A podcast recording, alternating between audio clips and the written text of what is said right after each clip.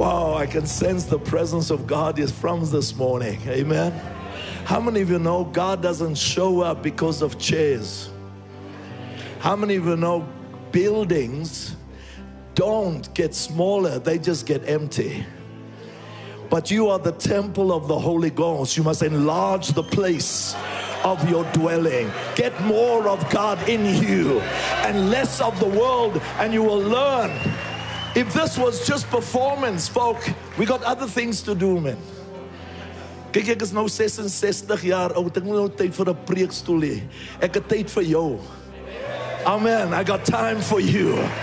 Because you are not just a history maker, you carriers of the glory of God. You carry God's destiny, you carry God's purpose, and your body is a temple of the Holy Ghost. We give God the glory. Amen. The Lord bless you. Can I just give honor where honor is due? You know, I just enjoyed that scripture so much. You know, there's nothing that moves me like, you know, every time God said something, it became a scripture. And if you don't know what He said, you'll never know how He thinks. We don't study to become theologians, we study to know the mind of God. Because if I know how He thinks, I know how to say no. Amen. That's why many of us must still understand the power of honor, maybe. I just want to honor Prophet Leon and Prophetess. Yes, together with them, I mean, how many of you know there must be somebody that takes the punch? Amen. This is not easy, buddy. Wait till you get here one day and you'll check out how easy it is to give up. You know, if you're married and you only have two kids, hello, you just got two kids. It's easy much to handle your wife and two kids. But when you have 600 other children crying at the same time, my goodness, it takes a man with substance. And what a great thing. What a great thing it is that you can have a young man with substance. Amen. We give God the glory. If you didn't clap your hands, jy's maar net. okay, you may be seated. wow. Somebody say with me, revival looks like family. Yes, sir. You see, when your family has got it together, you can take on the world. I'm telling you something. Listen, when you get older, you go home to your wife, not to a church. Oh, yes. Make sure your wife's not a stranger if you are married. Those who are still wanting to get married, check me out. It's a great thing to do. I'm married now for, I must advertise now, I'll be married for 42 years very soon. And. Uh,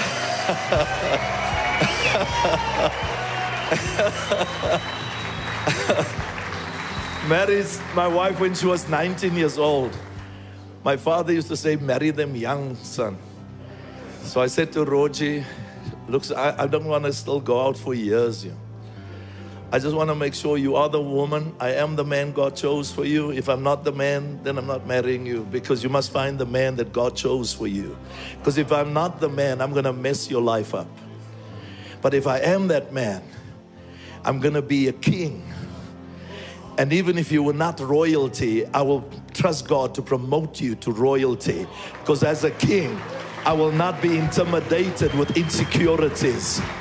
And so, at the very preciousness of our time, we eventually, six months later, I was married. Hey, brother, my father used to say, marry them young so you can grow them up. In that way, they don't argue a lot.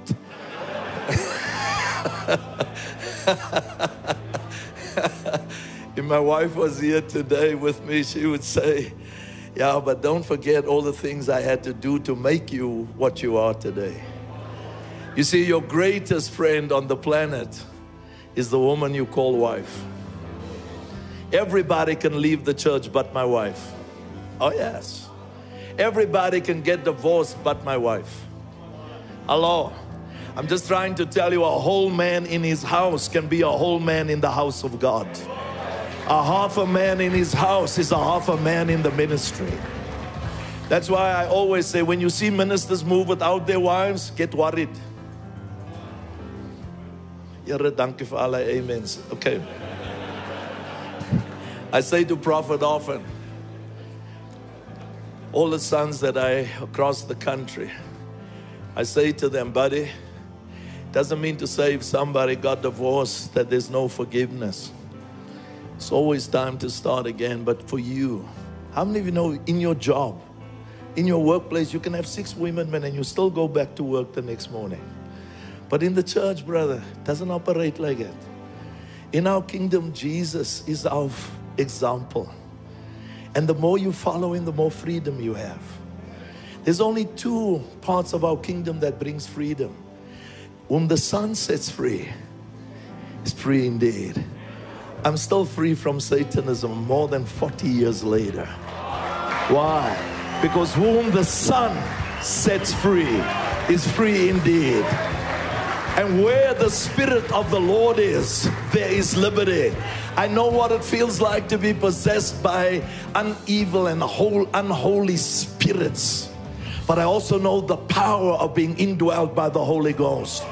Why should we always talk about what the devil is doing when we should be talking about how much of the Holy Ghost is possessing us? How much of Him is controlling me? How much of my life is being influenced by the power of the Holy Ghost? Somebody say with me, it's not by might, nor by power, but by my spirit, says the Lord. You may be seated. I want to talk to you about prisoners of war. And I'm going to quote a, a, uh, not a verse. I'm going to use a quote to show you what passion we should have if it comes to our sons and daughters not to being in the kingdom of God. There's only two kingdoms. You're either in the kingdom of God or in the kingdom of darkness, nothing in between. And I'm not doing this because of church. Brother, there's other things we can do than trying to convince people who want to live an empty life but because we are passionate about your future, like somebody was passionate about mine. I don't know how many of you have watched that movie Taken. Uh huh. We should actually turn that in the church to a statement that comes up against the devil when he takes our children, takes our families. I quote, I don't know who you are. I don't know what you want if you are looking for a ransom, I can tell you I don't have the money. But what I do have are a very particular set of skills. Skills I've acquired over a long career. Skills that make me a nightmare to people like you. Skills that make me a nightmare. I don't want to put my his daughter in this verse.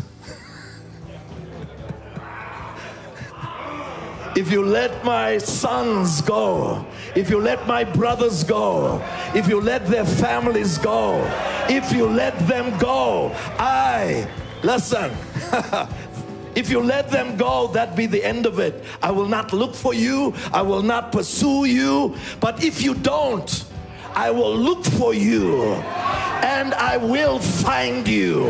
And when I find you, I will kill you.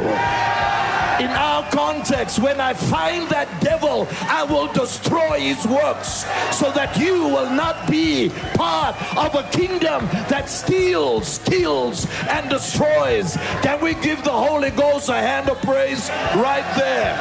Hallelujah. To God be the glory. That's the kind of determination. Have your seats. That's the kind of determination you must have when you get up in the morning. You got to leave my family. I'm not a mediocre Christian.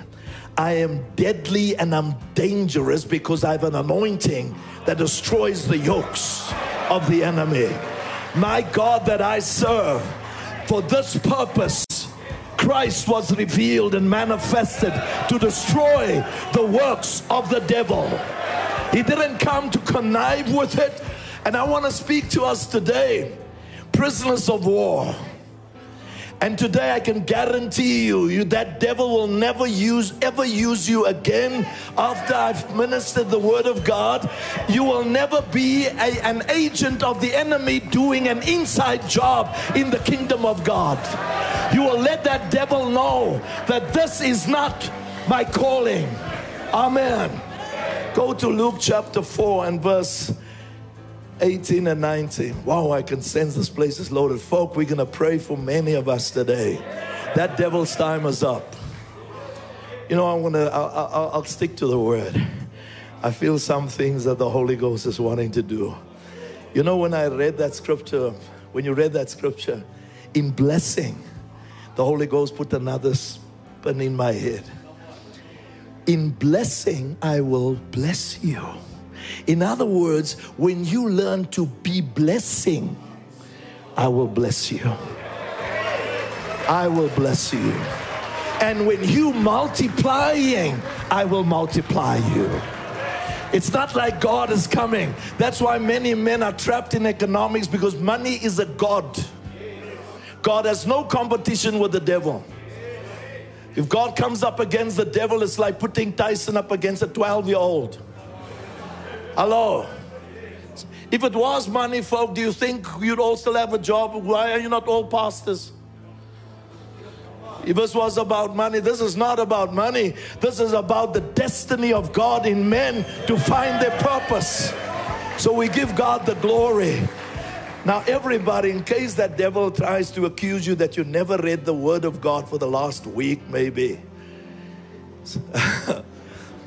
Say with me, the Spirit of the Lord is upon me because He has anointed me. Mm-hmm. To do what? Mm-hmm. He has sent me to do what? To proclaim liberty to who? Recovery of sight to who? To set at liberty who? You see, you can't bring me freedom without the Holy Ghost.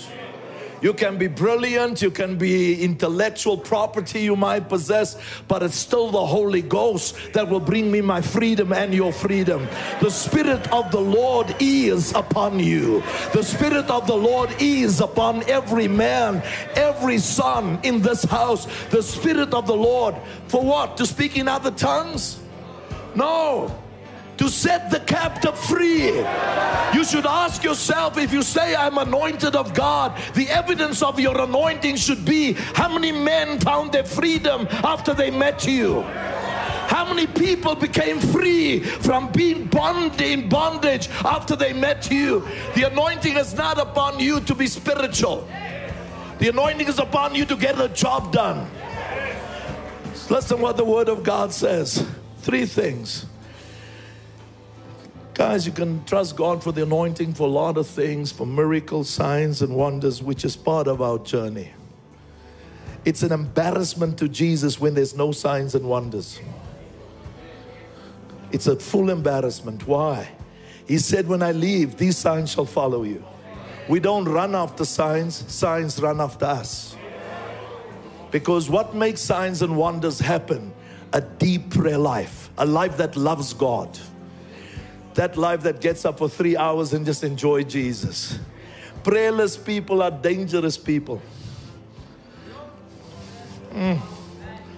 Listen what the Bible says. He anointed me to heal the brokenhearted.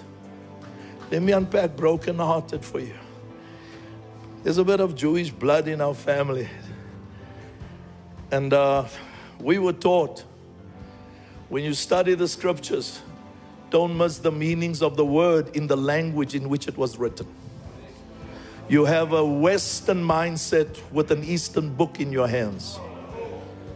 So you get taught English from a dictionary, but not English from the original context of the language. Never forget, your New Testament is written in Greek with a Hebrew mindset. The Torah has never been Greek the mindset of the language of that time was to communicate effectively in that time in a language that everybody could come together with. But when Paul and them spoke, or they referred to the scriptures, they referred to it with a Hebrew mindset locked up in them. And that's why they never added new scriptures to the New Testament. There's 3,000 New Testament scriptures that speaks of the old. That's why I say to my, my Jewish brothers who are now Messianic Jews, Never forget, you can never call the New Testament not inspired when there's 3,000 scriptures of the Torah in the New Testament. And your ignorance is your biggest enemy, not the devil. Yeah. How can you how can you get how can you get to a place where nobody can tell me anything? Do you know how big God is? He made you in his image. You didn't make him. Whew. I mean, you have a scientist today, a doctor, specializes as a neurologist in one part of this body that you have. Imagine how long it's going to take them to know the whole body and they still don't know us. That's why I like the way David says, King David says, we are fearfully and wonderfully made. Look after this body. Let me tell you, I'm still trying to get loose of this weight, but in any case, it's just that I've enlarged my, my dwelling, but nevertheless.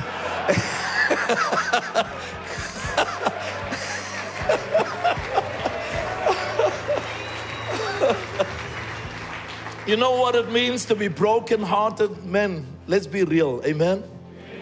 Because you know, the moment you become you, the more God can do with you. Okay, listen. The broken-hearted. You know what the meaning of broken-hearted means?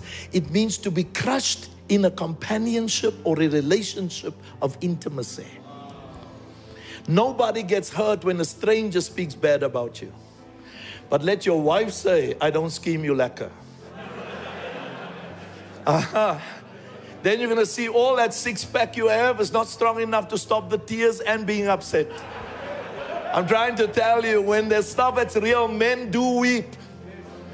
Jesus wept at Lazarus' tomb not because he missed Lazarus, he wept because of my unbelief. Oh, yes. There's nothing as an indictment on Jesus to ask him, Do you think you can touch me? Can you imagine you tell a top cricketer in the world, Do you think you can use a bat? that brokenheartedness is the key that opens the door to make the devil take you a captive of the kingdom of darkness. Because how many people have been hurt in relationships in churches and they have an internal agenda to be negative about the body of Christ? Why? They got crushed and they become false prophets unless they repent. It's terrible. Show you stuff because some people love attention. The next thing the Bible says to preach deliverance to the captives. That's where I want to focus. To preach deliverance to the captives. I want to thank God that the Holy Ghost has visited this part of the vineyard with deliverance. That devil has had a cool time for a long time that devil park in your house and you still come. Riboshaka, cast out every devil. I give you my name, Jesus says, cast out devils. Before you lay your hands upon the sick, cast out devils. That's Jesus as the CEO of our kingdom. Oh, yes. I wonder how many of you would like to have a company and maybe you in General Motors, but all your people are thinking of Volkswagen. You'll fire them, brother. How can you be in the body of Christ and not think that the main thing is to get rid of the devil? And then you think we're glorifying the devil. No, we are telling you what your enemy is doing so that we can equip you to be an overcomer rather than being deceived and not have the victory. Listen, deliverance speaks of forgiveness or being pardoned. But hey, the word captive, I need to just unpack it. When you take somebody captive, a captive is somebody that did not win in a war. This is a war zone. Jesus is not saying, I will set the criminals free. A criminal is somebody who stole in his own country. There's a lot of them in ours. And so they get arrested. Amen. You arrest a criminal, but you take a, a, person in war a captive and they become a prisoner of war, which means they left a particular kingdom and they're now in another kingdom against their will, having to do the will of the one who captured them. Go with me to Timothy. Let the Bible rather speak for itself. Otherwise, we're living in a time of many opinions. Oh, yes. Today, worship has been shifted with entertainment. That's why you can't worship long enough because you're not a worshiper, you're just a singer. Oh, yes. You worship out of songs, but you don't worship out of revelation. The angels never came with a song list. The angels looked at God on the throne, and the Lord would reveal Himself, He's holy. And the angels will go, Holy. You know what holy means? Holy holy, holy. They would look at him on Monday and he's holy. And you think they're saying the same thing on Tuesday. No, they come on Tuesday different, different, different. Revelation makes you love God more and more and more and more because it's not every day the same. It's different. It's different. So when you look at Second Timothy chapter 2 verse 25, the Bible says, in humility, correcting those who are in opposition. If God perhaps will grant them repentance so that they may know the truth. Somebody say with me, the truth. Truth. Say with me, not a truth. There's nothing about Jesus that's a way or a truth or a resurrection. Everything about Jesus is the because the means it's unique, there's nobody like it, and there'll never be anybody like him afterwards. He is the way, he is the truth, he is the life. He doesn't have a life. If you want the truth, you need the person. The Bible is not a book of pages, it's a book revealing a person. And the quicker you get to love the person more than the pages, the better it will be for you to be a king in your house in your neighborhood, in your business, wherever you might be. The moment you know He's a person, that's when you can worship Him. You can't worship pages. You can have 100 Bibles in your house and still be bankrupt and still have cancer. You can actually put all the Bibles up like it. In fact, you don't need to put 101 Bibles up, just one. There's 66 books, guys full library that you failed to open. Just because you read, and Abraham begat Isaac, and Isaac begat, begat, begat. All men are pregnant in the Bible.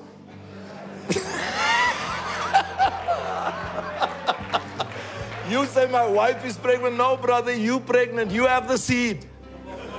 She manifests the unseen that's in you. That's why the church is a woman having the seed of the Word of God in her so that the dreams of God can be manifested through your life in the church. And that's why I'm here today to say every dream that has been aborted will not be aborted, not today. Today, I'm to set the prisoners free. The prisoners of war to find their freedom to live again and to dream again. Listen what the Bible says. So that they may know the truth. Verse 26 and that they may come to their senses. Oh, you see, these people were, this congregation had been in the church, taken captive. And then Paul writes and he says, you know, that we must trust God that some will come to their senses and escape the snare of the devil, having been taken captive by him to do his will. Do you know whose will you are busy with when you come to church with unforgiveness? Not God's will. You are being used. You're a captive. You've been taken captive from the devil to do an inside job in our kingdom. How many of you know no sinner is getting rid of the pastor?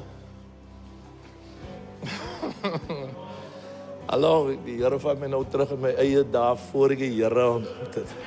You know, before I became a Christian, we just take 10 young little boys and girls. We train them because they were born in the satanic movement. We train them to be diplomatic. How many of you know there are people who are not saved that have better manners than people that are saved?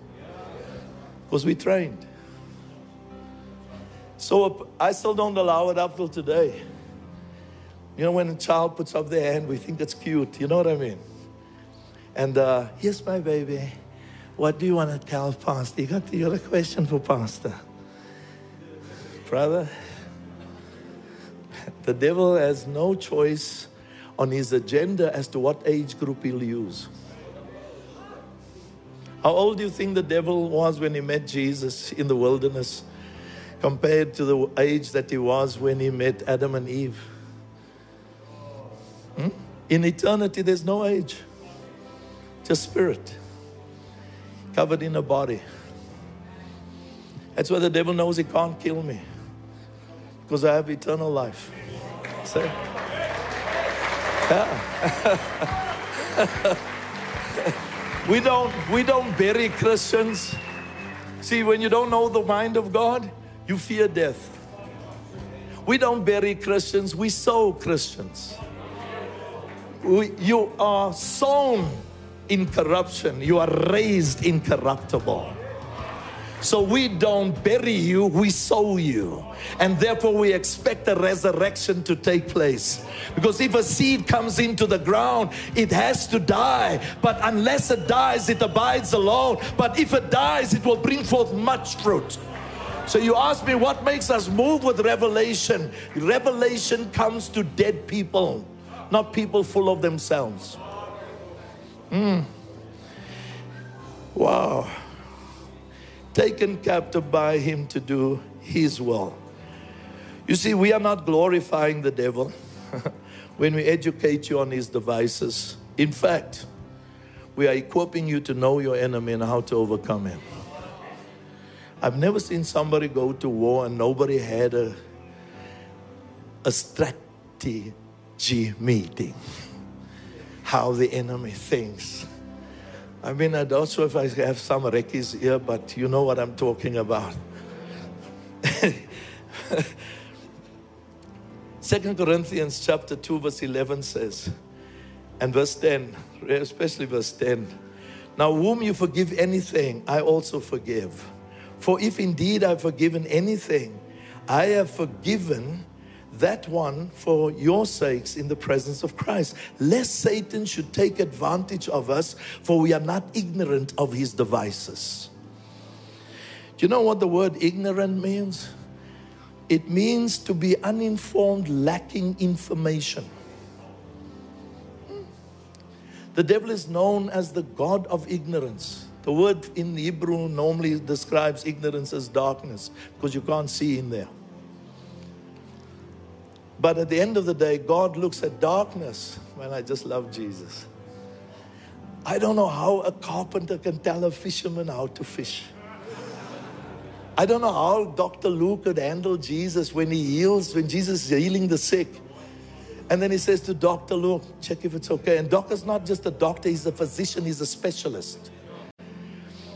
And he's not even part of the team. I don't know how many of you will still be in church for 30 years and they didn't choose you to be a deacon.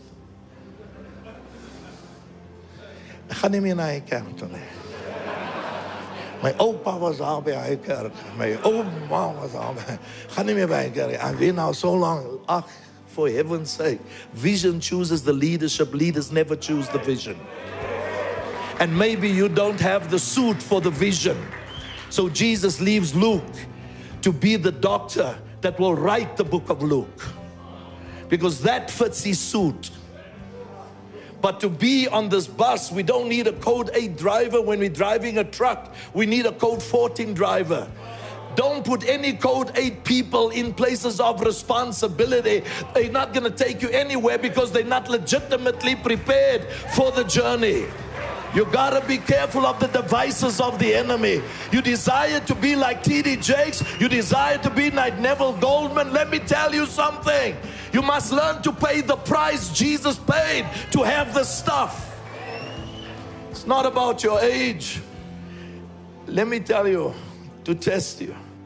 If I ask you how many books are there in the Bible, you will say 66.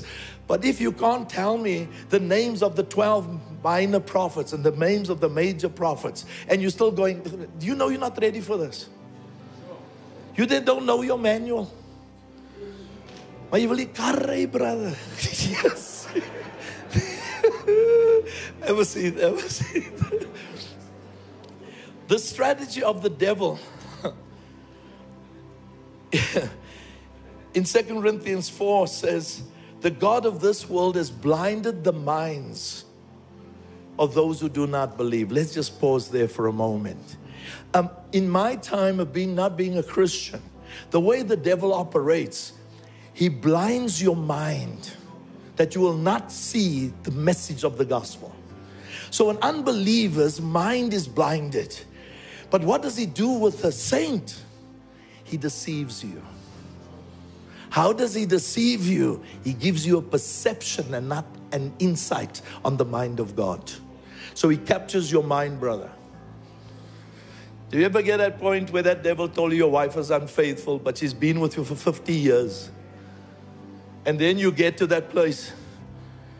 Come on, I want to talk to you actually. Is there another man in your life? Do you know what Jesus says? Jesus says, when they ask him, What will be the signs of the end times? Leave these earthquakes and pandemics. Nonsense. Wow. Did you think an earthquake will keep you from Jesus? Do you think a pandemic will stop you from loving God? No, deception will take you from God not earthquakes and, and uh, what church you belong to. In fact, when, you, when we bury you, you're not even going to know who's burying you. We're just going to carry you with anybody who didn't like you. and plus, you can't even get up to say, Whoa. I said to Jesus, All the guys who don't love me, Lord, let me sit next to them in heaven. Matthew 24, verse 4 says, Jesus answered and said to them, when they asked Jesus, what would be the end times? What would be the sign? The sign, not signs, sign of the end time. And Jesus says, Take heed that no one deceives you. We are living in a time right now of great deception because it's coming closer to the return of the Messiah. And then he says, For many will come in my name, verse 5 says, saying, I am the Christ, and will deceive many. How many of you know it is not the no name brand that will deceive you, it's the popular, reputable carriers of titles, like I am the anointed one, I am the Christ. There are four areas that will bring deception. That's why you see true prophets are always being opposed because there's falsities all over the place.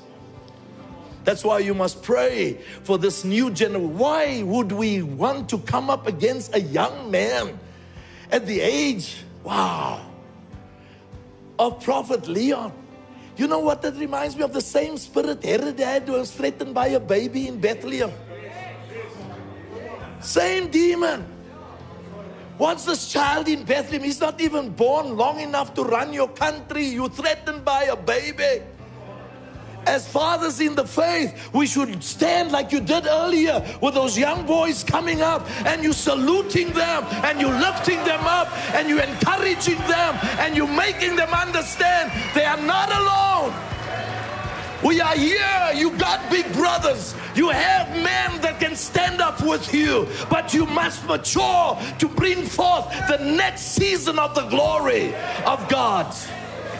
Why oppose the next generation when your time is up? Woo. Folk, can you imagine? I don't want to hand over the somebody asked me. You're not old yet. How did you hand over the church to your sons? They're 40 year olds. I said, You expect me to hand over the church to another 70 year old?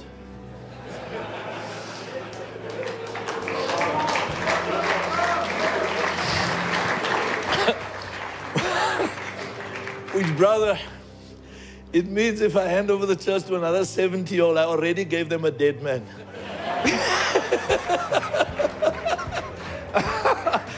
but what, what, what does that do to me? It releases me to plant more churches, raise more leaders, raise more sons, empower more people. Why? Because we don't step out to go and lay in some retirement village. We step out because the pioneer spirit is still having to be used up till today. We have many visionaries, but few pioneers. It's this generation, the boomer generation, that gives you a job still today. Okay. We are living on your ignorance. but nevertheless, be seated. How does he take the believer captive? The devil deceives many. I'm going to start wrapping this up. What is deception? It's when something appears to be real, but it's Fong Kong.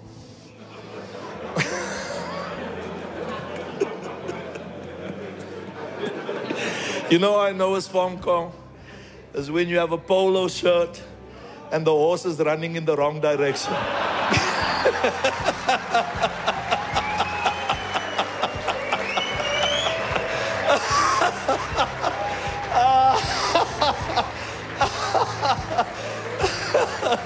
Wow, wow. Do you know? do you know what is deception? It's when you have something that looks authentic, but it's not. Come I show you something. Being taken captive to be a prisoner of war to do the will of the one who captured you is not new. Israel did not become a nation when Moses took them through the Red Sea. Israel had 12 tribes before Moses was even born. And there is no law that Moses gave about tithes and offerings. Abraham, a Chaldean who is not a Jew, instituted what? Tithes and offerings for what? You cannot give God your money if you cannot recognize the victories He gave you. You give because of your victories, not because of obligation. You give because God blessed your home, God blessed your children. Abraham, Abraham was Abram. He went to find his nephew Lot. And when he conquered the enemy and released his nephew from captivity, when you reach the lost, Jesus will show up. The moment he brought his nephew back home, Melchizedek showed up. And Melchizedek came with bread and wine, not money. And when Melchizedek did this, Abraham said, The Lord has given my enemies into my hand. And he committed one tenth of all the offerings that he had out of the victory, he gave it back to God. What am I saying? Why does God call a man's decision holy? Why does God call his initiative holy? I tell you why. God is never holy when he's number two in your life. It was the first of 10 parts that he gave to God because God is always number one. And when God is number one, number two can bring multiplication, and number three can bring increase, and number four can bring your season into uh, its fullness. Why? Israel was taken captive by Egyptians. Somebody asked the other day, is the Exodus really real or is it just a story? Oh, if I must tell you how real the Exodus is, you know what God really did? Just for your own interest. Do you know that Ramses II, as a pharaoh, had a temple like our tabernacle? And if you go to Egypt, you'll see the inscriptions on the pyramids of the same temple that Ramses had for false god worship. So, what did God have to do with 400 years of Israelis who got used to foreign god worship because they had to do the will of the enemy. He put up a temple just like Ramses I, but he made himself the center of attraction. That's why we know there was an ex- exodus. Because the inscription says the worship shifted by God. The greatest miracle in the Bible, in the Old Testament, is not the Red Sea opening up, or the sand becoming lice, or the water turned to blood, or frogs coming out of every part of the, of the planet, or locusts arriving. The greatest testimony was when God put His presence in the wilderness. So that every day that's why what do you think god is doing with churches? You must give your hands up yourself a hand of praise. I tell you in a moment why. Just act in faith. Give yourselves a hand of praise. I'll tell you now. You see you see what makes a man on a Saturday, leave his house at 8 o'clock this morning, come sit in a place whole day while there's a World Cup in Cape Town. they call it the presence of God. The presence of God. The presence of God. That's why when the temple was in, when the tabernacle was in the wilderness, every Israeli lived around the temple. And from the temple we do business. From the temple we run our marriages. From the temple we go to the areas of pursuit and discovery and possession. It all happens from the presence of God to the marketplace, but not from the marketplace to the temple. That's why when you get hurt in the marketplace, you got no substance spiritually to overcome. Because this is where God gives you the substance to change the world in the way that God wants it. Amen. Now, folk, did you remember Goliath? I want to make you so upset for that devil, man. That if you go home, you want someone to look at your wife and children and says, Daddy's back.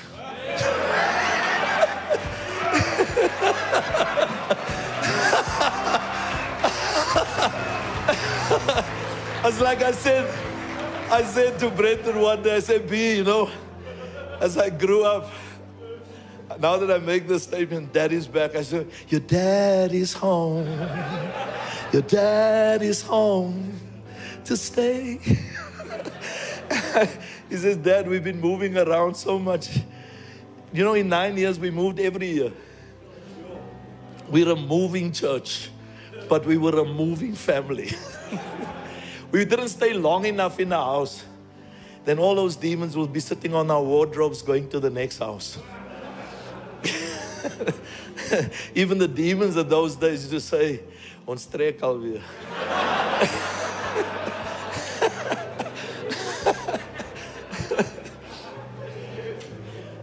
so how does he deceive you? Remember Goliath? Every day, Give me a man that I can fight with. I'm not looking for a mouse, I'm not looking for a child. God doesn't send children, He sends men. There was a man. You've got to grow up from being a son to becoming a man. Spiritual maturity is not God's responsibility, it's yours. If you don't eat at home, don't blame anybody for your skinny look. You're big enough now to cut your own bread. But give me a man that I can fight with. And if he overcomes me, I'll be his prisoner of war and I will do his will. That's why every time I take that devil and I make him obey the mind of God in Christ, he must serve the purposes of God in our church, in my home, in my family. Why? Because we are more than conquerors through Christ. Greater is he that is in you than he that is in the world. This God that I serve has made sure that Jesus publicly triumphed over principalities and powers. Why? He didn't go to Calvary to cast out devils. He cast them out before Calvary because He is the Messiah. He raised the dead before Calvary because He is the Messiah. He is the Christ. That's why if you want anything from God, everything you need is in Christ. You're not going to get it in church unless you are in Christ. So when I look at Goliath, God takes a 15 year old man. 1 plus 5 is 6, which is the glory number in Hebrew. So God takes a boy that is 15 and he brings Jesus out of a 15 year old woman because Adam was created on the sixth day. So Jesus had to die on the sixth day for the glory of God to be restored to you and I. So when you look at David, do you know who David is? David is an illegitimate boy in his own family. Whew, you must go read some of these things. Do you know David's mother? You notice something the Bible doesn't speak a lot about David's mommy. Hmm? You must go read that in the Talmud or some of the Jewish writings. But David, did you understand why David was facing a bear and a lion? Do you know why he was there? Because the day Jesse, you know, in the Jewish team, you must have all that regalia for the women. They cover themselves. You can be like, you know, you can be like Jacob and them and they married the wrong people, you know, because they only wake up the next day and they weren't even gerook or anything. You know? wake up next day and says, wow, Wow. you. Seven years, wrong move. So, but isn't it amazing? Wow. Now, look, I, I, I must be careful, otherwise, I'm going to go into another area. But, wrong woman. Jesse goes to bed with his wife, not knowing in his mind he's going to bed with a maid servant. And so when David is born, he regards David as the maidservant's boy. But in actual fact, David's mother went to bed with him. And so when David is born, David is seen as a threat to the covenant family. So, what do they do with David? They send him into the field to be killed by a lion or a bear so that they don't have to kill him. But his mom is Jesse's wife. But his, father is living in the deception. Deception is that thing that makes you believe a lie and you'll give your life for it. Because if you don't know the Word of God, you will not know the mind of God, and you will not know when God shows up to vindicate what He chooses. He doesn't need your permission. One day when I come again, I will speak to us about the unlikable choices of God. When God chooses people that you don't want to be submitted to. Hectic stuff. It's only colors that say hectic. So, so when David is sent out, David is sent into the field to be killed.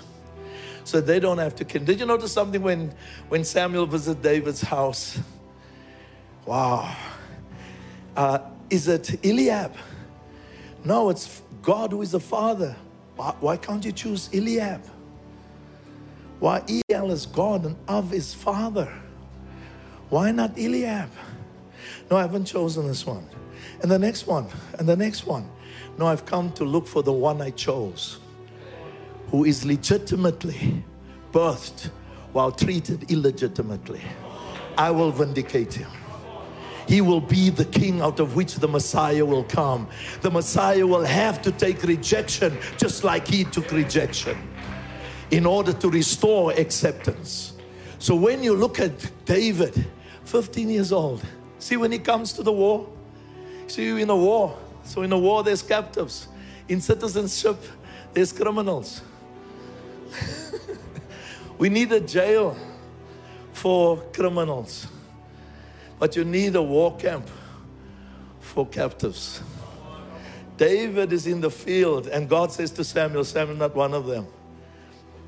Um, you know what Samuel says to the family? None of you are going to be seated until the chosen one arrives.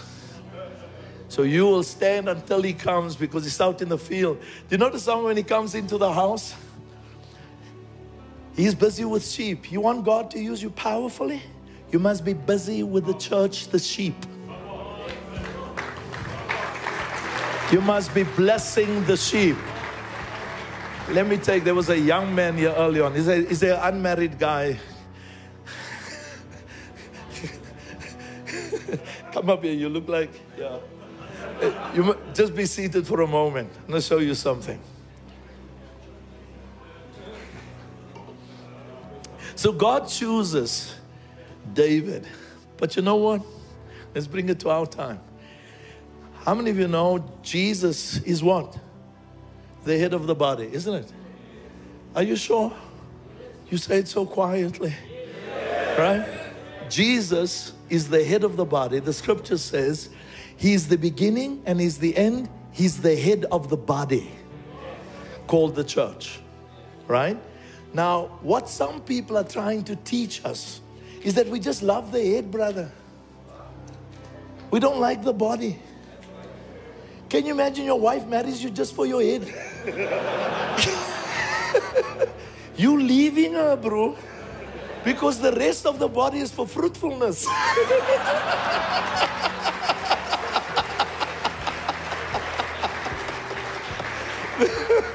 it's like we will say on the street, she can't just love this head, there's another head.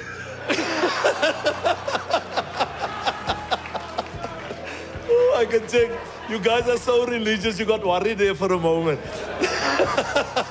As if they don't have a head. But nevertheless. so when when when David is chosen, God's got Jesus in mind. And Jesus comes on the scene, and Paul starts writing about him and says, He's the head of the body, the beginning, the head of the body, the church. Many people want to love the head but not love the body. But in the head, what are the five senses in the head? Smell, sight, ears, taste.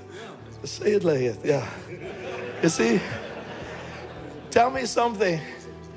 The head, Jesus, he's, he's got everything I need when it comes to smelling a devil out giving me insight. Not no eye, eye has seen, no ear has heard. It's not in the body, it's in the head. But what's, can I ask you a question? Is your heart in the head?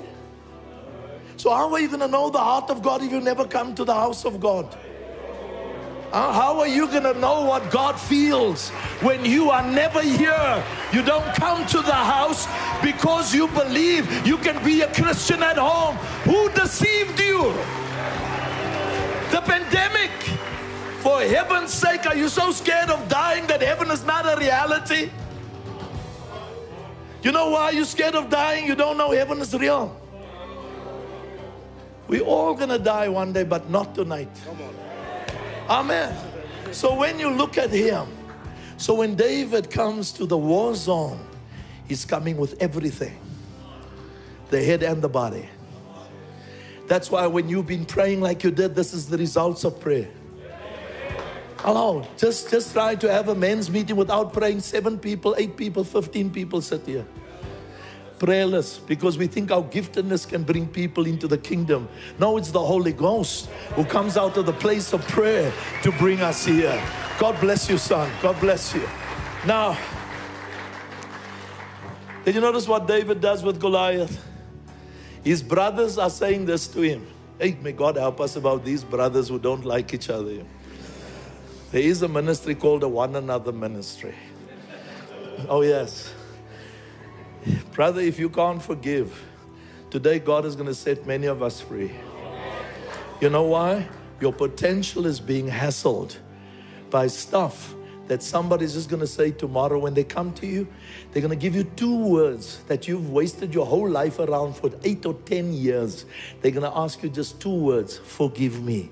And you were bitter for 10 years. Just two words. And what can you tell a man or a woman that says, forgive me? Jy moet maar net sak, brother. Here ek klap ek voel. But I, I love you, I love you. But I'm wounded. Amen. Now when David comes, David says, Who is this uncircumcised Philistine? Who doesn't have what? A church? Who doesn't have a synagogue? Who doesn't have a temple? No. Who is this uncircumcised Philistine that doesn't know the power of the blood covenant I have with God? I'm 15 years old, but not God. God has given me the lion and the bear. When you decided it should have been my burial and my funeral, God decided He'll give me the bear, He'll give me the lion, and I made sure the sheep is in good stead. The sheep is being cared for. Even when I left to come here, I made sure the church is protected. Why? Because the heart is here. And so when you look at Him overcoming, how about you going home today and doing something like this? God, I'm not going to be like Moses and I have to discern which serpent is God's one because we want to come out of captivity. This must be the last meeting with the devil. And Pharaoh says to his magicians, uh, just do what these bodies have done. Throw a serpent. Moses must have said to Aaron, Hey Aaron, this is it, man. No, no dry twig can become a, serpent. Throw down that rod. And Pharaoh says to his guys, How's it?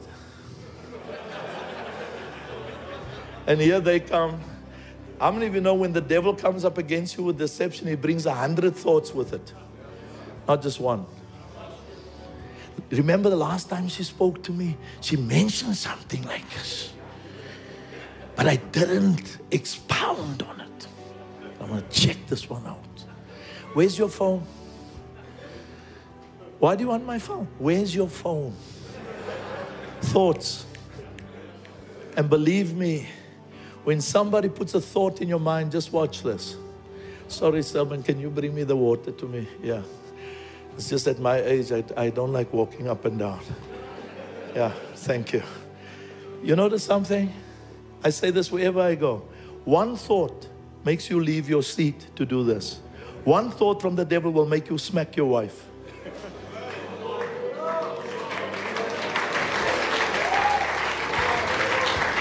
You must be careful what stuff you allow in here. You must be very careful because every thought needs to be manifested through a human body.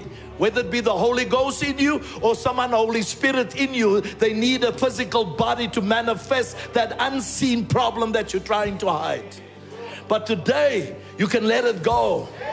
Today you can say, God, let the blood clean my mind. Let the blood clean my behavior. Let this covenant blood of Jesus make me the man you want me to be. I'm tired of being a prisoner of war, doing the will of the enemy. I am God's son and I will carry the glory of God. Let me give you one lie and then let us pray. How about this lie that comes up? Hey. Do you know what you need? You must pray this prayer rather because we can't teach this. You need the gift of discernment. But you know, true discernment is not between darkness and light and evil and good. True discernment is to discern between right and nearly right. Very important. How would Moses know which is God's serpent? Because they all look alike. How would you know? I was in a meeting two two weeks ago, and we worshiping God and we worshiping after the ministry of the word. And the Lord opens up my spiritual eyes, and I see lots of angelic beings in the meetings. And I'm getting a bit worried now. Folk, the angels on the earth have no wings. Let me just educate you quickly. Go to the scriptures, you'll see in the tomb there were two men, bright shining men. They look like you and me when they operate. No wings.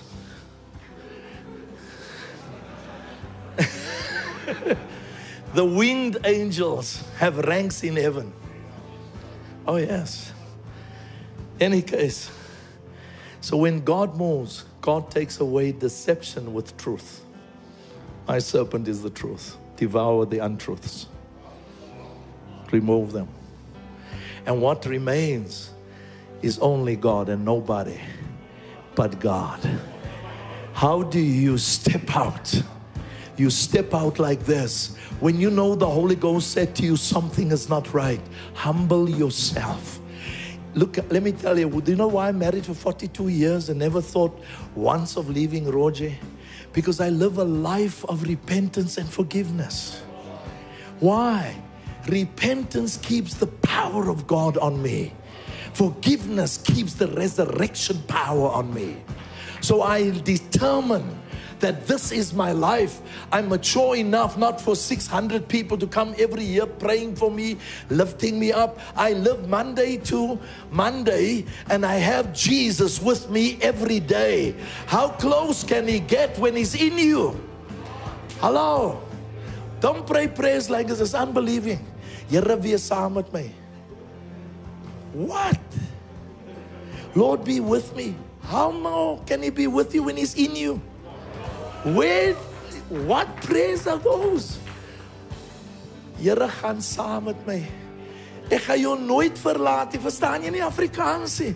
I say it in English. I will never leave you nor forsake you. That's the faith of God. That's why when I face my challenges, that's why I said the week or so ago, I see these angelic beings in the meeting. I ask the Lord, folk, I'm just a human being. I'm just an ordinary human being with an extraordinary faith. Who's Jesus? That's all. So I'm, st- I'm so shocked. I'm standing, I'm thinking, what are they doing here? And the Lord said to me, I send them to minister for those. You don't send angels, I send them. You have no authority over angelic beings. I send them to minister for those who are heirs of salvation. And you know what God showed me? 800 men came to that meeting and angels brought them there.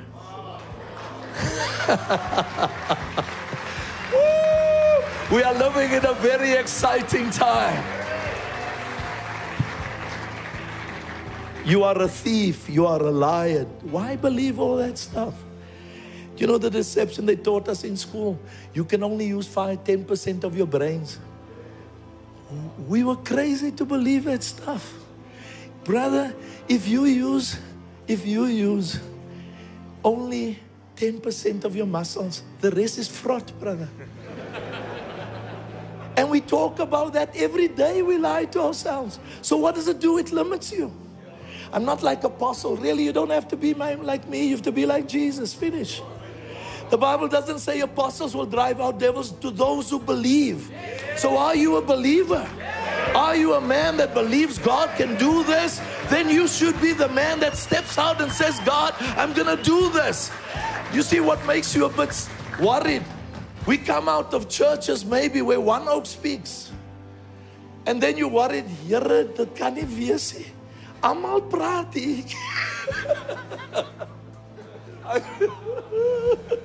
Sit down quickly. I remember, I'm going to mention the name of the church, very conservative. Folk, I come out of a world where I don't worry the name of a church. Let me give you two examples. I'm invited by a group. I didn't know what the name of the group is. I just know church. It's me. I don't know believer. I know satanic worshiper. So I, I become a worshiper. So I don't know. So I come, I'm getting invited because people see signs, wonders, and miracles, and then they feel this is where they want to come. Make no mistake, when people can't be delivered from their problem, they will go to a Insangoma. They want their freedom for. The question is, how hungry are you for your freedom? Are you always going to be a prisoner of war because you're too proud to say, I messed up? Too proud to say, I should never have done this? And then you want to call us to your deathbed to make it right? Do it now, man, and live. Instead of saying, Rupert Johnny. That's the last row. Call Johnny now and tell him, listen, but the things I said about you eh, wasn't true. The accuser of the brethren used me to accuse you. And that was an inside job because I found out that you never did it. I just came to tell you I'm, I'm defecting from the prisoner of war camp. I'm finding my place in God and I'm going to live in truth and I'm going to live in the freedom of God and I'm going to look after you as a son of God. I'm going to support you. I'm going to lift you up. Why?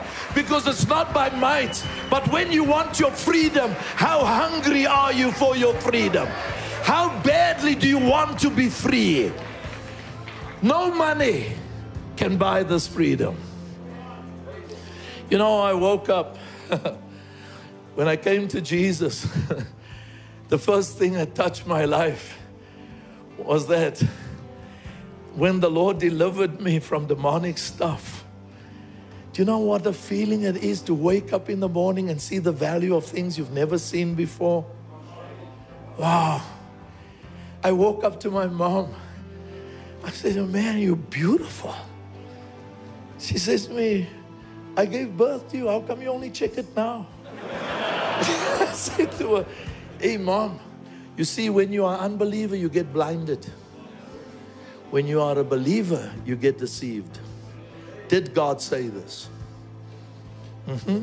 But when you overcome, brother, let me tell you, I'm going to release upon you the revelation of prophet priest, and king. The prophet comes and declares that which is there. God said that is coming, that is going to happen, that will come to pass. And don't make the present day prophets like they're not equivalent to an Elijah.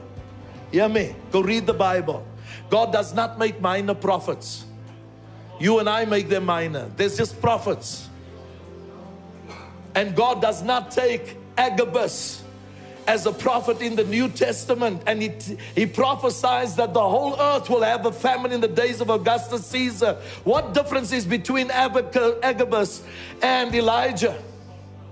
Same God, same God.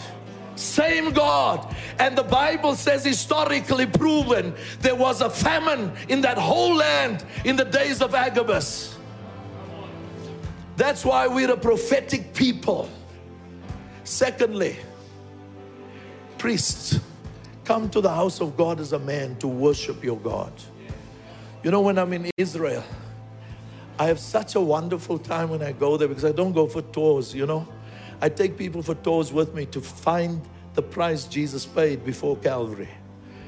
How we walked from here for kilometers just to be on time for John the Baptist to baptize him hours by foot. You and I just have a little bit of load shedding. I'm Leon's videos. Ah, we've made Jesus cheap, folks. We, it's become popular to serve Him. And it should be so. But the price, don't make Him cheap. You see, He saved you, you didn't save Him. That's why I'll say it tomorrow when I'm here. That's why if you're in Christ, wherever He goes, you go. Because you're in Him. The water goes where the glass goes. Thank you.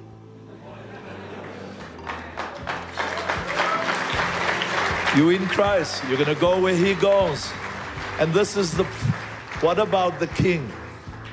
What about the King? The priest, when you come to the house of God, worship Him. There's times I walk in malls I don't like shopping. My wife want to go, and then I walk with her, and I stand and wait, and I just go. Será Moshe la Moshe pareso Pambe selele Tambe selele yo Tela la mo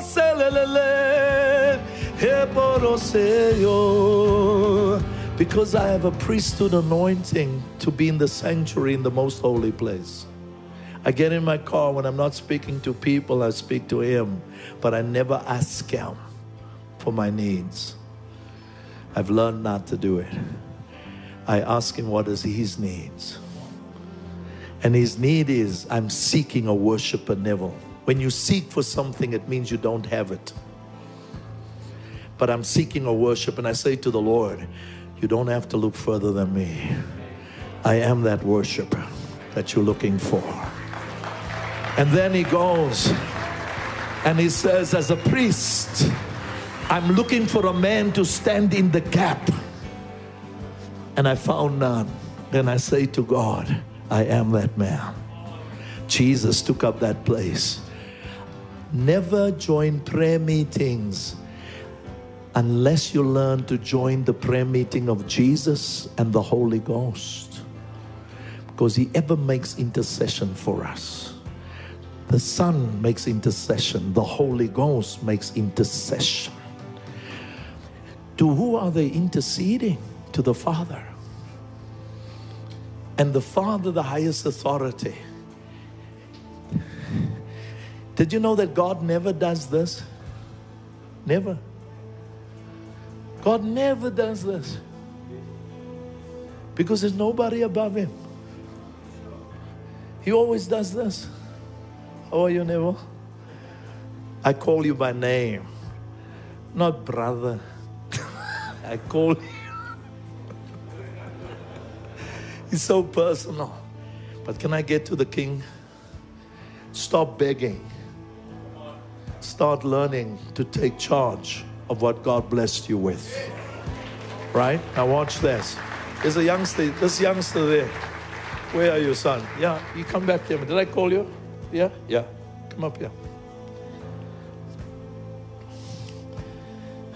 Alan, you guys can come back. Come up here. I just want to take, see if I can.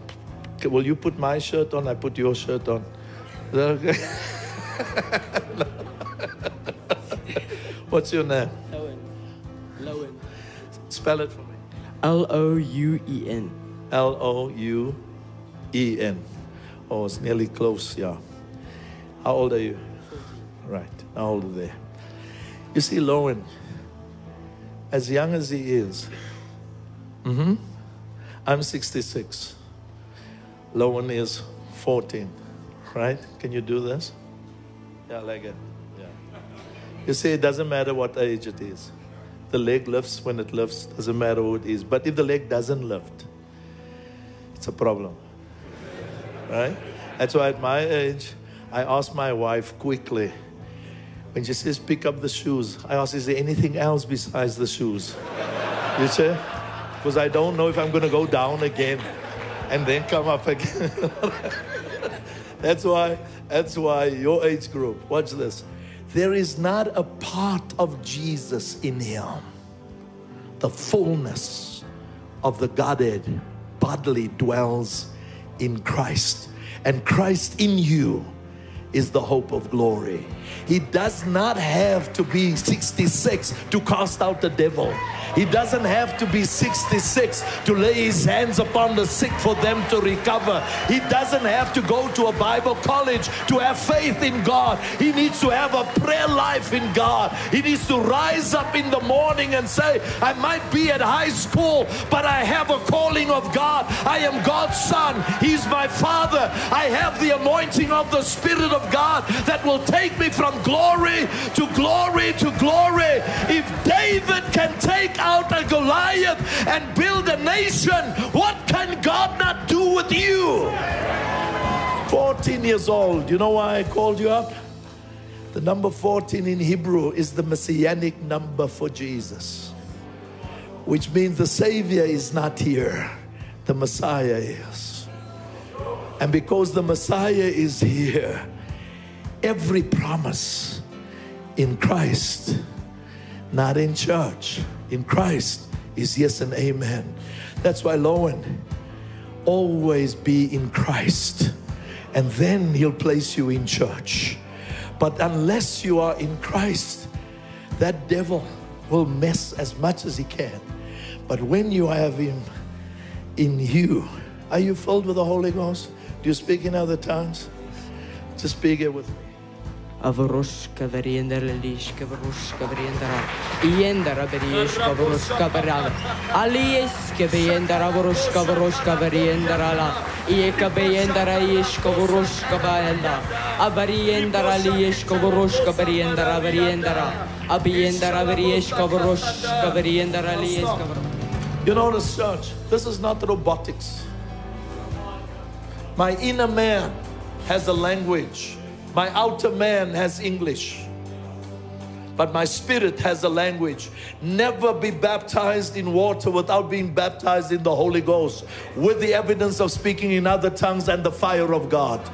What am I saying to you? You know, they tell us that we don't, we don't preach the word. Hulle ken ons man. Hulle is opinionated mense. The experiential people. You ask them, what does the word say? Um, uh, ek weet is somewhere in die Bible. Son, become a David that knows the Messiah, that knows the word of God, and does miracle signs, and wonders because of my faith in God. How do you do it? Is it difficult? Put your hands on my head. Just there. Are you tired now? Now you see, when, when you put your hands on my head, that's all that Jesus asks you. Why complicate it? Uh, must I make a lung? Brother, it's not your job. Must I, must I save them? It's not your job. Your name is not Savior. You're a disciple of the Christ. Your job is to bring them to Jesus and then make disciples of all nations. Make disciples of them. Last point to you the reason why I do this no message, no message is powerful, low end by just impartation of revelation without souls having an opportunity to find life. We must come to the place that every message we preach must give a sinner an opportunity to come out of darkness and find the light of God. Because if all of this we do and one man does not find Jesus, what a waste of the message. You find them. Right, there's a man in the place. Are you ready for this? Huh? Are you ready? You're going to trust God with me today. Are you ready? That's what I do with your age group. Now our, our worship team looks like children's ministry. While everybody is standing, I want you just very quietly, I want you just to acknowledge God, I am here. Do something with me. Do something with me. That one man in the house you are here and you have not found Jesus as Lord of your life, I want to start with you first. I want you to know the life that is in God. Maybe you gave up. And somebody might have told you you're not good enough. Somebody might have told you you'll never make it. I'm here to tell you, man, I tell you something. Can you just put up your hand, the person that needs Jesus? Just lift up your hand quickly, just where you are. Just keep your hand up. Just keep it up. Just keep it up. I want you to come towards me. Come towards me, man. Come in, come on, come on. And there's a gentleman there. Sir, come. I think you got tattoos on your face. Come towards me. Yeah, come, come towards me. Come here. Just stand over here. If you need Christ, just come. Don't worry about anybody. It's not their business. This is not their business. That's right. I like you, man. Hallelujah. I wasn't so sure about it, man. God showed me a face, and then I was looking. Just relax. It's okay. Just come. Don't worry about anybody. Just come. It's okay. It's okay. Just come. You see, that's what the power of a man is. Is that you can make up your mind. This is as far as I'm going, and this is where it ends today, God. You see, when I look at you, let me tell you something by the grace of God. You're not a weakling, man. It takes a man to make a decision for right stuff. It takes a woman to submit to stuff that you have no power to say no to. Are you with me? You see what was tough for me? Is that I could never accept that I must come to church on a Sunday. Ek maandag? And Tuesday and Wednesday. Let me tell you what I found out. Son, when they gave us names and categorized us into things just because our hair doesn't look like lacquer. The clothing we wear don't look too lacquer. And then they put us in a category and they make us live like that. If you believe the lies of people, you must know what God says about you. Who are you is not in my family. What's about me in my family, somebody could have told me like they did at school with me. That's why I called you. The Lord showed me just in a picture There's a young man here, tattoos. I, I even boldly said the guy with the tattoos, just in case you didn't have tattoos, the one with the tattoos would come. Do you understand? What am I saying? They say we're, we're rebellious, we then become rebellious because they don't understand the power of what we say shapes us. You see, some of you are standing here that still need a daddy's touch. And Father God is going to do that for you. You know why? Your image is not in your mother, your image is in the Father. Because when a father says to his daughter, You are looking good, no false man will have her attention. And when a father says with dignity, You've grown up to be a fine young woman, she will not look for a father in another man. Why am I saying that? Is your image is with a daddy. I'm not even going to ask you about your daddy. I'm going to trust God for you. Is that okay? You know why? It's like somebody says, I know what poverty is. Brother, we all were poor. It's not like a deep word from God. That's as natural as having to say, you would not worry about what you have eh, or worry about shoes if all of us were walking bare feet. We were born without. Jesus. Can I break some of the stuff? Let me tell you something. What brings a curse on your life is not the devil, it's disobedience. Hear me? And then when you move away from obedience, you take on the stuff that steals, kills, and destroys. And how does that happen? Through agreement. Break agreements today. Somebody said something about you, son. You know, it hurt deeply. And at the end of the day, I'm going to make this work. It's going to work for me. It's going to work for me. And you know what? The more you look at it, hey, the harder you try, the less you achieve. Why? Let it go today. Never have unforgiveness in you, even if you have a right to feel I was hurt. You see, so me, I forgive people in advance so I can stay free. I know that devil is not a joke, brother.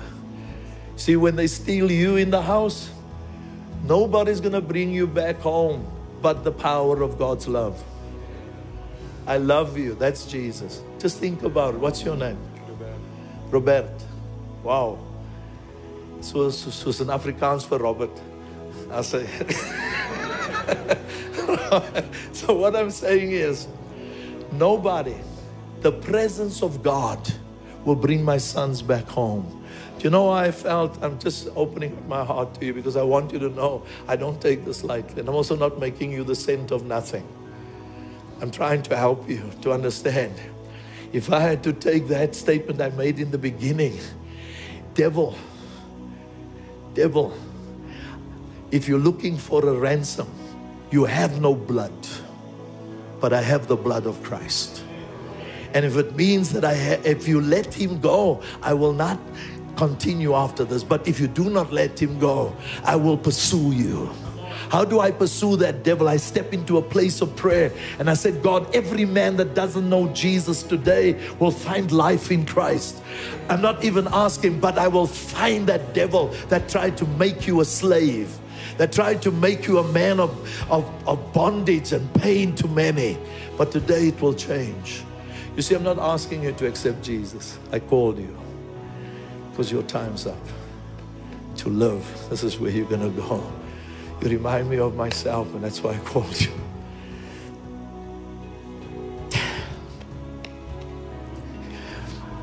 You fight so hard, son. And the more you fight, the more love you really need.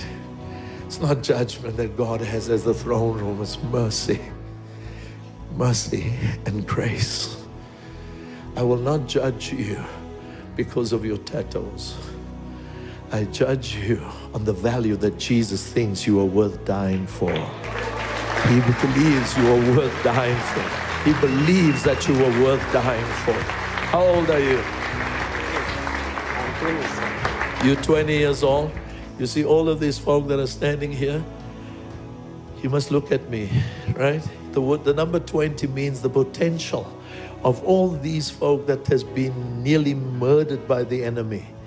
That time is over. That potential will come out of you. All of you. The dreams you used to have, you must dream again. The, the, the, the, the desires you used to have, you must get those desires back today. Don't let anybody tell you you're not good enough. It's a lie from the devil. The good news about you is the bad news about you was wrong. That's what I'm here for, to let you know that. And I want you to know. You see, I got two boys. Robert, two boys. When they were 10 and 12 years old, and I left the satanic movement, I was night in and day in threatening, but I never lost my love for the priest in the satanic movement. Never lost my love for some of the witches that were still there. Brought them all to Jesus to live and to enjoy life. Why? Because deception makes you a prisoner. That's why, what did the devil sell all of you? Go to church. Go to church. Find the head of the church, son. Then church comes alive.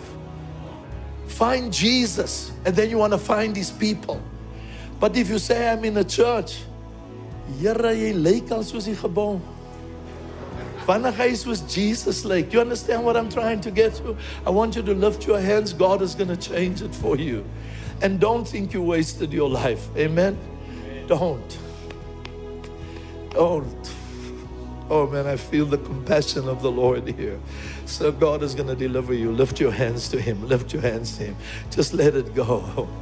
Everybody say with me in the name of Jesus. Today, we receive Christ as Lord and Savior of my life. Today, I declare I am no longer a prisoner of war. I come today into the fullness of who Jesus is. Lord Jesus, I receive you as Lord of my life. In Jesus' mighty name, I declare it's not by might, it's not by power, but by my spirit, says the Lord.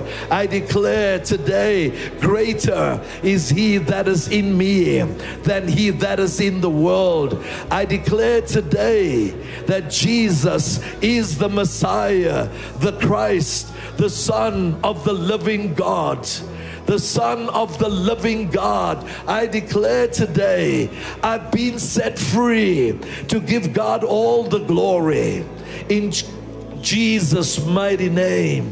Thank you, Jesus. Every one of these dear ones, I declare a hunger in them for your glory, your power, and your might. Fill them with the Holy Ghost and with fire, Lord, with fire. In the name of Jesus. Everybody in the front, look at me. You know, let me tell you, don't let your physical age stop your growth. I'm, I'm old enough, I don't want to ask stupid questions. Ask the questions. Jewish thinking is Jews never answer questions, they question answers because they want to know how did you get to the answer. When Jesus meets with you and you are called born again or you just recommitted yourself, eat the word. Get the word of God in you. Because the, in the beginning was the word, and the word was with God, and the word was God. See, every time you open that pages and you are taught how to get into it, you will meet Him regularly. Let me tell you, sir, God is not invisible, it's a matter of distance. See, Cape Town's mountain is a reality, but you're just far from it not to see it. The closer you get, you'll see more. The more closer you get into the throne room, the more you will see. He's a wonderful daddy, wonderful father. From today, you never pray, Here, kom na my huis toe nie. Here, wees saam met my nie.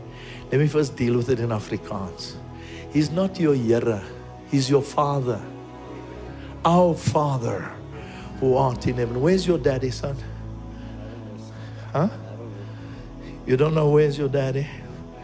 I want to tell you, I want you to do this with me. Look, son, this is where the things of God. It's not a program anymore. It's now the presence of Jesus, man.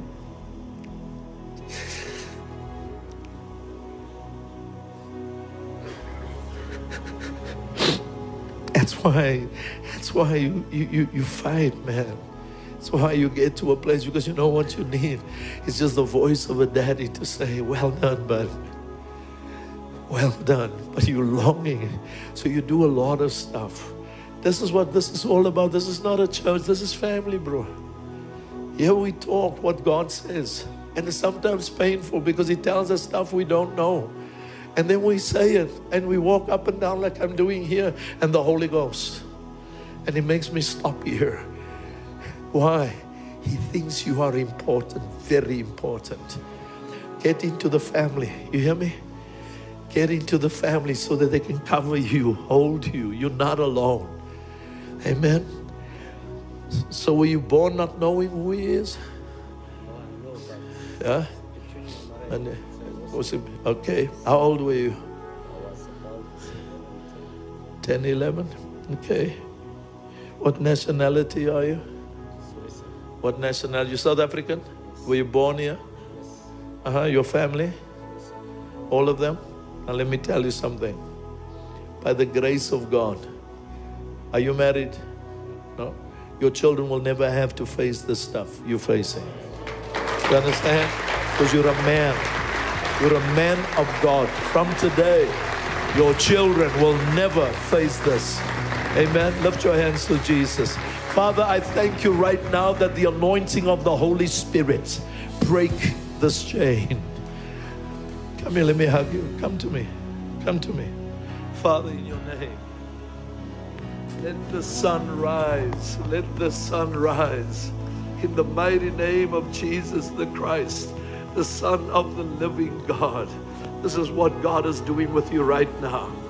He's putting his arms around you to let you know this is my beloved Son. You're a son of God, not a member.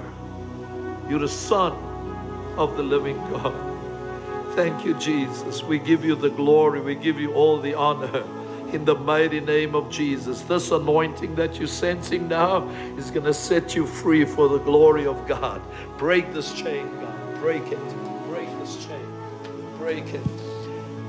Let him, he'll come right. Go for it. Father, in Jesus' mighty name, every unclean spirit that tried to keep this son in bondage, go now. Now now, now, now in Jesus' name. You are illegitimate, you have no power, you have no might because of the blood of the Lamb. This is the Son of the living God's hour. In the name of Jesus. In the name of Jesus. Church, let me help you with something. Whenever God is, but I'm just educating us. You see, we're so used to coming to church and going home, we forget there's the presence of God. The way God manifests His presence is by doing activities that shows He's here. You see, let me tell you something. You see this young man? I don't know him. You don't know him, maybe, but God knows him. So, what God is really saying at this men's meeting, He is present. And it will be your own problem when God is present, everything you need is present.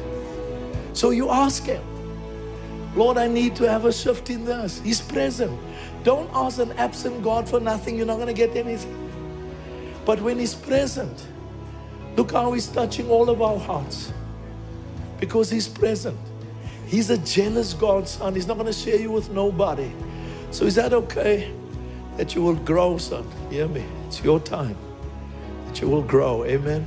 Can you turn around, face the son, a brother behind you? Face one. Take somebody behind you. They're going to look after you, man. There's somebody behind you. It's okay. You can take four of you.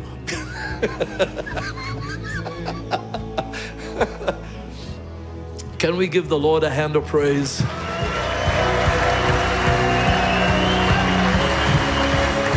We bless you, Lamb of God. Can I just find out? Guys, you have a system in the church that you know how to look after the ones, okay? Can we just do that? I want you to I want you to know this. I want you to know by the grace of God. I want all your names. Amen. And I'm not saying it lightly. I want your names. I want to pray for you until there's nothing of that devil left in your home, your family, your destiny, your children. I mean it. Folk, I don't make commitments because I don't like being flamboyant. All right, all the men. Yo, the presence of the Lord is now. You know, guys. Now, I can I show you how this works. Okay, I show you how this works.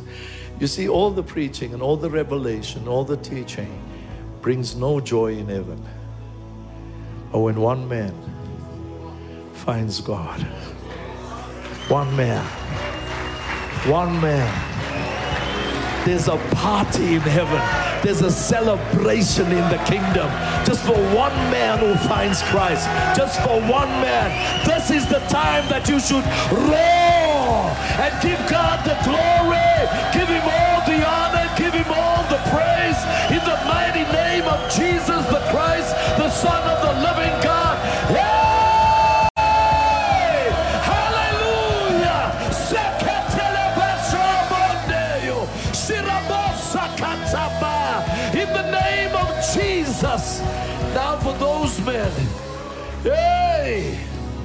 We give you the glory, Master, Holy Spirit.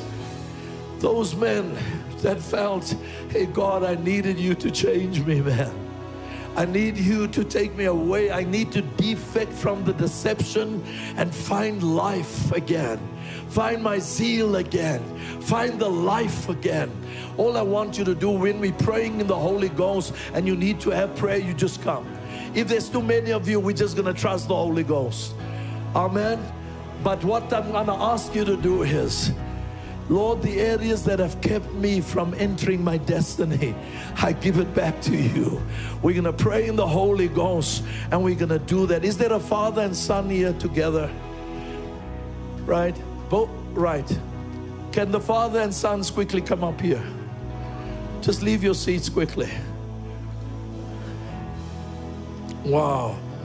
This is good. And stand together. Amen. That's it. Wow. We bless you, Jesus. We give you the glory. Father, we bless you. We give you all the honor. You know what, folk? Those, those families, let me say this to you. I want every father just to hold your son's hand. We're coming into agreement. Amen. You see, every son, when you look, this is powerful. Is your daddy? No.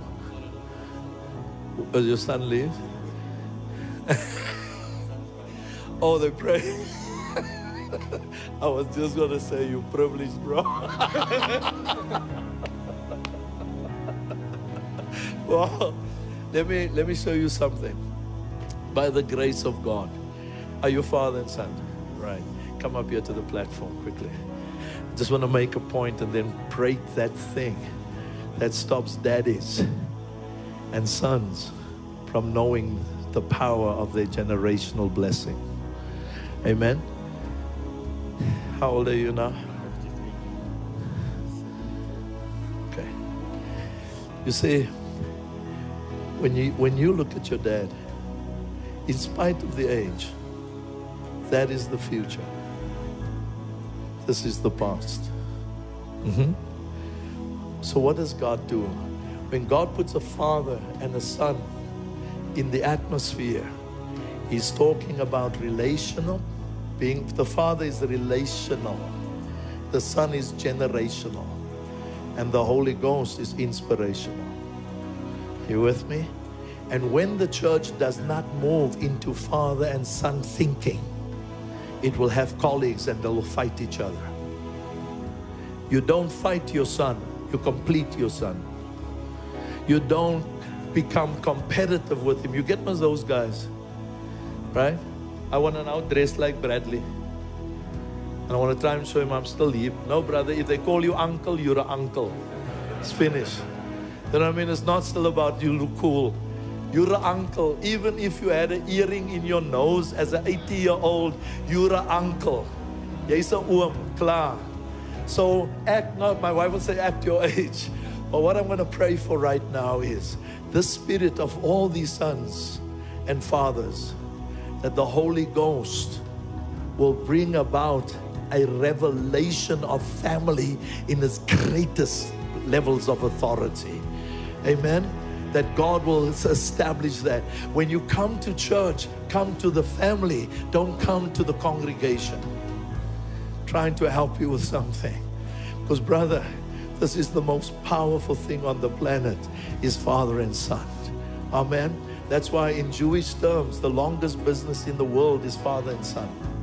Because God is father and son. Can we lift our hands to the Lord right where you are? To the sons, I want to say, doesn't matter what daddy has ever done in the past, this is a new day. To the fathers, I want to say, whatever the son did that did not bring honor and glory to you as a father, I want you to know this is a new day.